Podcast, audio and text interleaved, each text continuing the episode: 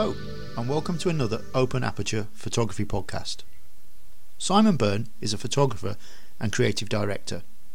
In his day job, he specialises in helping build brands through compelling storytelling and inspiring images. He has a wealth of business and photography experience, having worked in numerous countries for a variety of businesses, entrepreneurs, and brands for over 25 years. He also has a good following on his YouTube channel, and his photography gains recognition for his well thought out compositions. And I'm pleased to say he's on the line from his studio. Simon, thanks for joining me on the podcast. Well, thanks for asking me along, Mike. I appreciate that. Just you'll have to excuse the voice today, though, because I'm a little bit uh, bunged up from having the flu. oh no, okay. Oh well, thank you very much for taking the time anyway to come on, even though you're not feeling particularly great. But uh, I, what I'd like to start uh, with, how did you develop your interest in photography? Well, I suppose I got interested in photography because my dad had two Pentax SLRs when I was very young, and one year he let me use one on our annual holiday. So that was my first experience of travel photography, and it was it was fun. So when I was a teenager, I I was a bit of a geek, and photography became a hobby. And I went to college to study it along with communication design.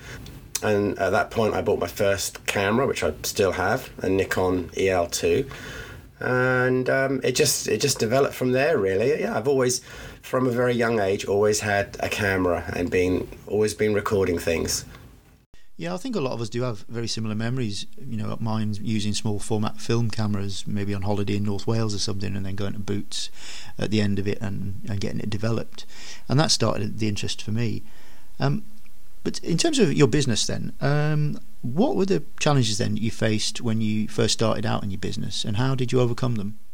Challenges when I first started? That's a good question. I think the challenge is always how to get clients and make money.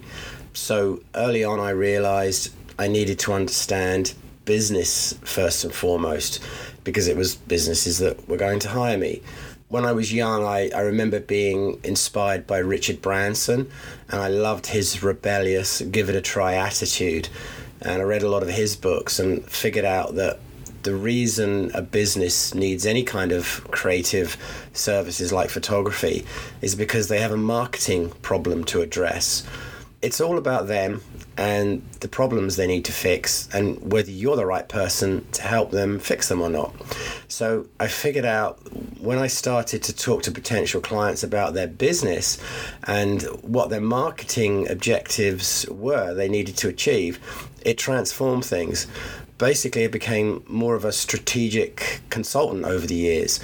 I, I ask why they want to hire me, why they need photography, and by understanding their needs and offering some advice, um, I was able to bring a huge amount of value to the table. The thing is with clients is they don't always know what they want in the first place, and if you can help them figure that out rather than just show up and show them your portfolio and talk about yourself and what you've achieved, that can be a game changer. It's got to be all about them and how you can help them. So that's my USP is taking more of an entrepreneurial business consultant slash creative director position and offering something that most other creative people can't. I think bottom line is it's not just about a good picture, it's about an effective solution to a problem. Okay, yeah, that's that's fair, yeah. So, well, in your opinion, then, what does make a good picture? I think that answer can vary depending on the end use of the picture you're creating. Is the image a fine art print being put on a wall or is it going to appear on a poster? Actually, no, the answer is the same. The image needs to grab my attention and make me feel something, evoke a mood. Creating an emotional connection, I think, is key.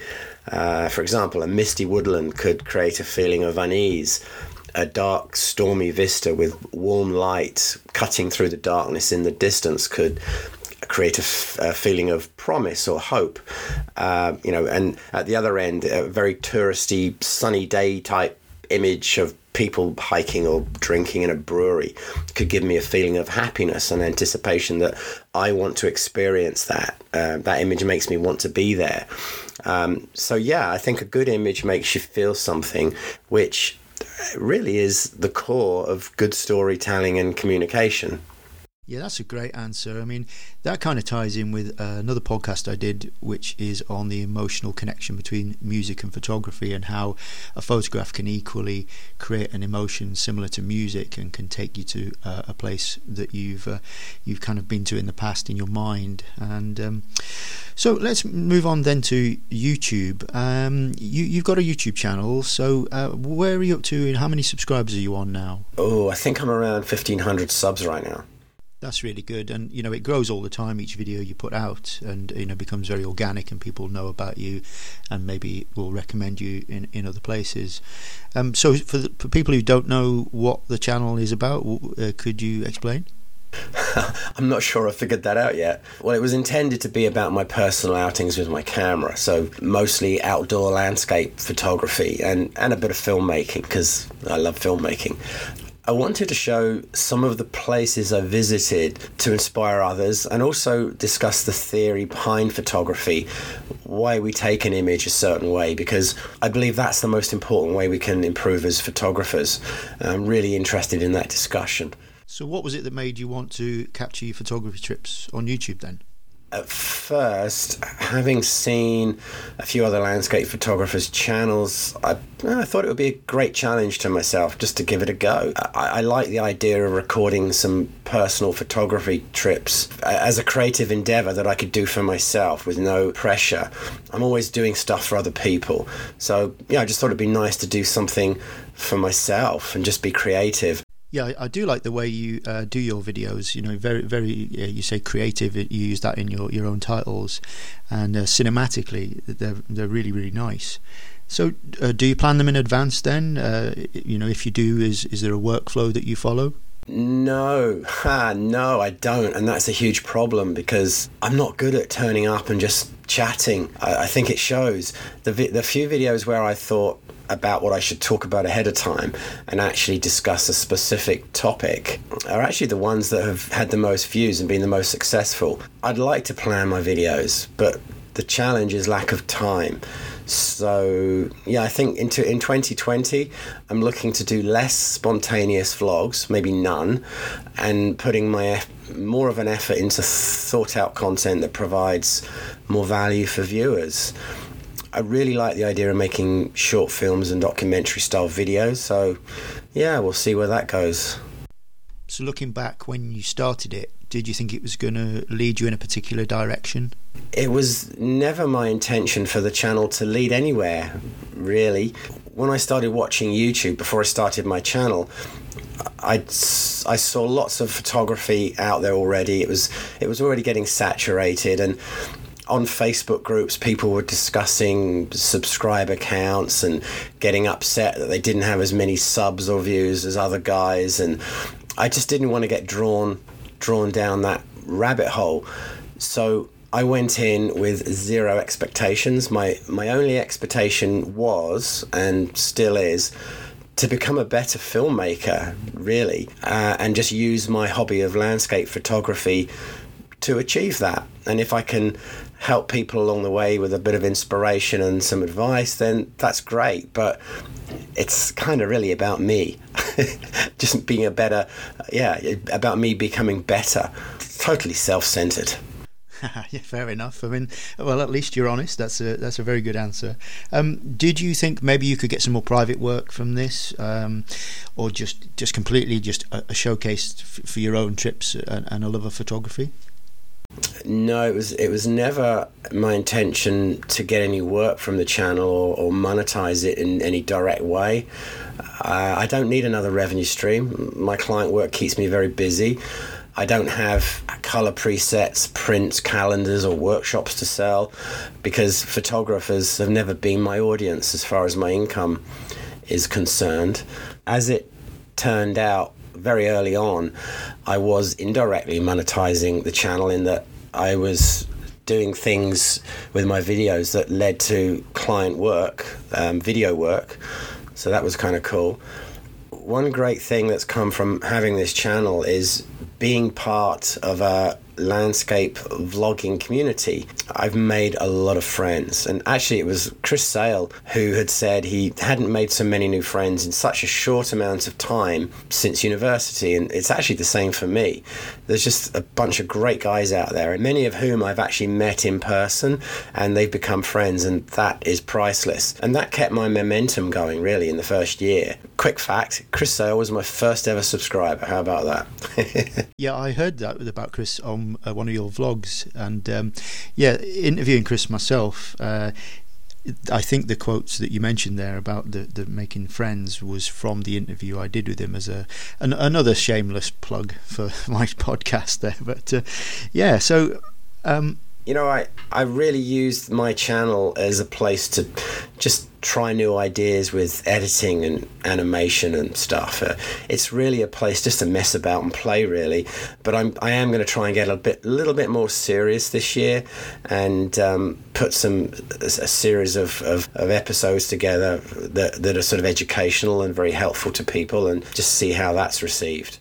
So the photographs then that you take for your business are they different from the ones you take for your own personal shots? Absolutely yes. Landscape photography is my hobby. I do it for me, for fun. Uh, other kinds of photography I do for a living. I shoot for brands and DMOs.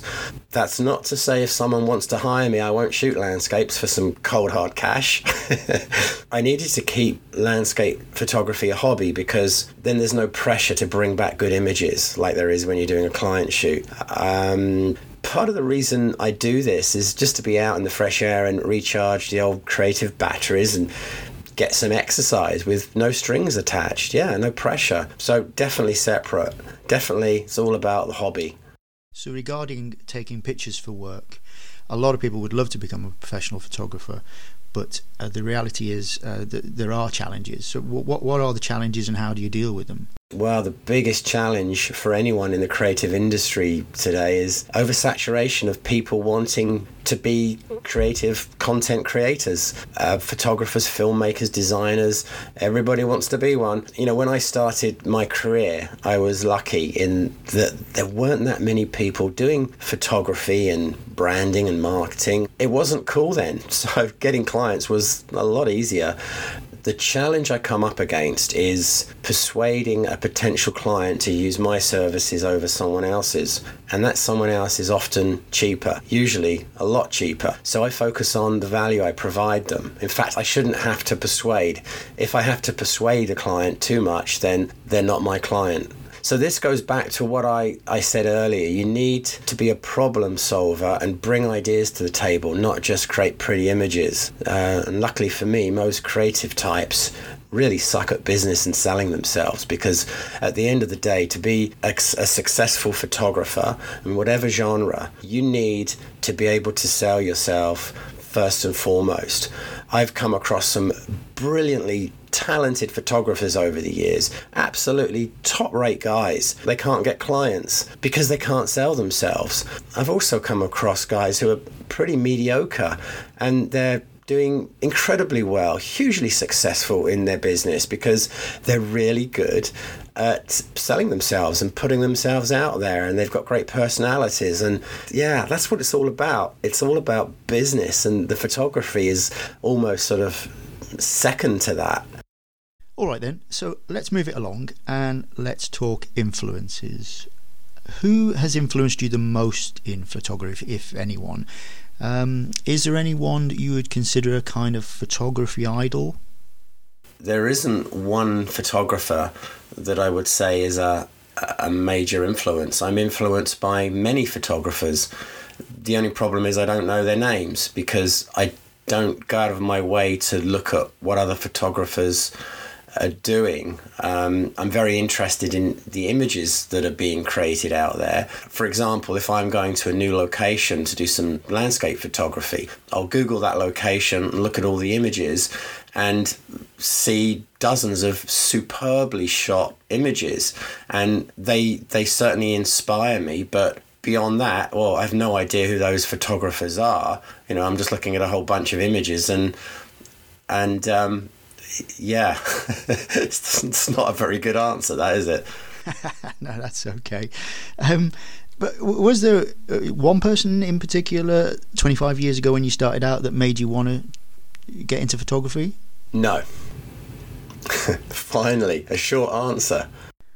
Fair enough. Um, I suppose there had to be one at some point. Um, so, if I could maybe tempt you back to a slightly longer answer then and um, talk about your camera gear. Um, your can you talk us through your standard daily camera gear for what you have for work? And what are the differences between your personal photography gear and your your work photography? And and is there a reason why you have a difference? Up until recently I was shooting uh, on a, a Nikon D750 with a D700 as a backup and actually purchased the Z6 specifically for dedicated video work because I'm doing more video work now than photography but now but now I've had the Z6 for about a year I love it so much. It's so easy to use for both video and photography. Uh, the others are collecting dust, so I'm considering a second mirrorless body as a backup now. So I'm actually using the Z6 for both work and play. I think the only piece of hobby gear I would rarely use for pro work anymore is my GoPro. Everything else is good for both to be completely honest, a Z6 with a 50mm prime is all I need for most hobby and work requirements most of the time. Uh, I'm a prime lens fan. I rarely use my zoom lenses anymore. A fast prime for me is essential. I, I know I'm going to get an excellent image, you know, quality sharp image. A fast lens allows me to work handheld in low light, and that's really important for a lot of client work that I do on location, especially for travel and tourism projects. As far as my landscape photography goes, I only take a 24 and a 50 millimeter prime out with me these days. That's all I need. I'm considering an 85 millimeter as well, um, but that would be about it. I'll often take a 70 to 300 zoom for video, but yeah, I don't really have much interest in gear and all of these lenses and uh, carrying all that weight around. I really don't see the point. I think having having less makes you work harder, think harder, and, and be more creative. So, a final couple of questions then, Simon. Where do you see yourself in five years' time? Ah, hopefully more time on a beach, in a forest, okay. or up a mountain, and less time in the studio. Well, this has been an amazing insight so far, Simon. Thank you very much. And uh, just before we finish and wind up and wrap up, um, is there one bit of advice you could give any any young aspiring photographers who are listening to this, uh, who are starting out in photography today? Is is there one thing you would say? this is definitely what you should be doing? Um, well, really, spend as much time shooting as you can, trying all sorts of crazy things and experimenting and not worrying what others might think. The more time spent shooting equals more experience and more things learnt and you get to the point where you can look at a really impressive image somewhere and reverse engineer how it was created and why it was shot the way it was shot. Yeah, that all comes down just to putting in the time. There are no shortcuts. The idea of buying color presets or whatever, you know, that's all nonsense. You've got to figure it out for yourself and just believe in in believe in yourself. The, the problem is so many people listen to somebody else's advice, even if that advice comes from a really good photographer, and you end up with a bunch of clones all doing the same thing, shooting images in the same way. That's fine if that's what, that's what you want to do for a hobby, but if you want to take it beyond a hobby, you can't just be a clone of what's already being produced out there. You've you've got to figure out your own unique path and style, and so yeah, that's um, Another waffling answer. waffling is fine. We all waffle far too much, and I'm guilty of that as well. So the final question, then, I think I'd like like to ask all my interviewees who, who ever come along on onto this podcast, as part of maybe a legacy of, of their photography, that um, is there one picture that you would want to be remembered for that you've taken in the past? No, no, no. I can't think of one image in particular. Uh, I'd rather be remembered for the one film I made, though, uh, that I personally was proud to make. Um, films move people more than single images, and, and I want to move people, make them feel something through my storytelling. The only snag is I haven't made that film yet, so watch this space. Okay, that's good. I, that, I like that. That's promising. As um, your, your films so far have been awesome, really good. I enjoy them. So if you've still not made that one yet, and uh, in terms of people where they want to watch the space, uh, do you want to give us your social media links? My Instagram is Simon Byrne Creative, and I have a website coming soon. So if you follow me on Instagram, that site link will be added when it's live. Okay, fantastic. Simon Byrne, thank you very, very much for coming on the Open Aperture Photography podcast. Mike, it's been an absolute pleasure thanks for having me on and hope I wasn't waffling too much.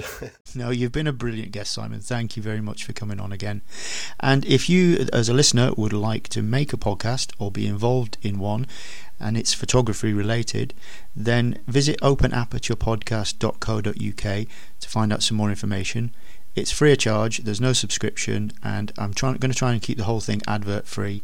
So if you would like to make a podcast and be involved on the channel, then go along to the website and you'll get some more information. Thanks very much for listening, and I'll see you on the next one.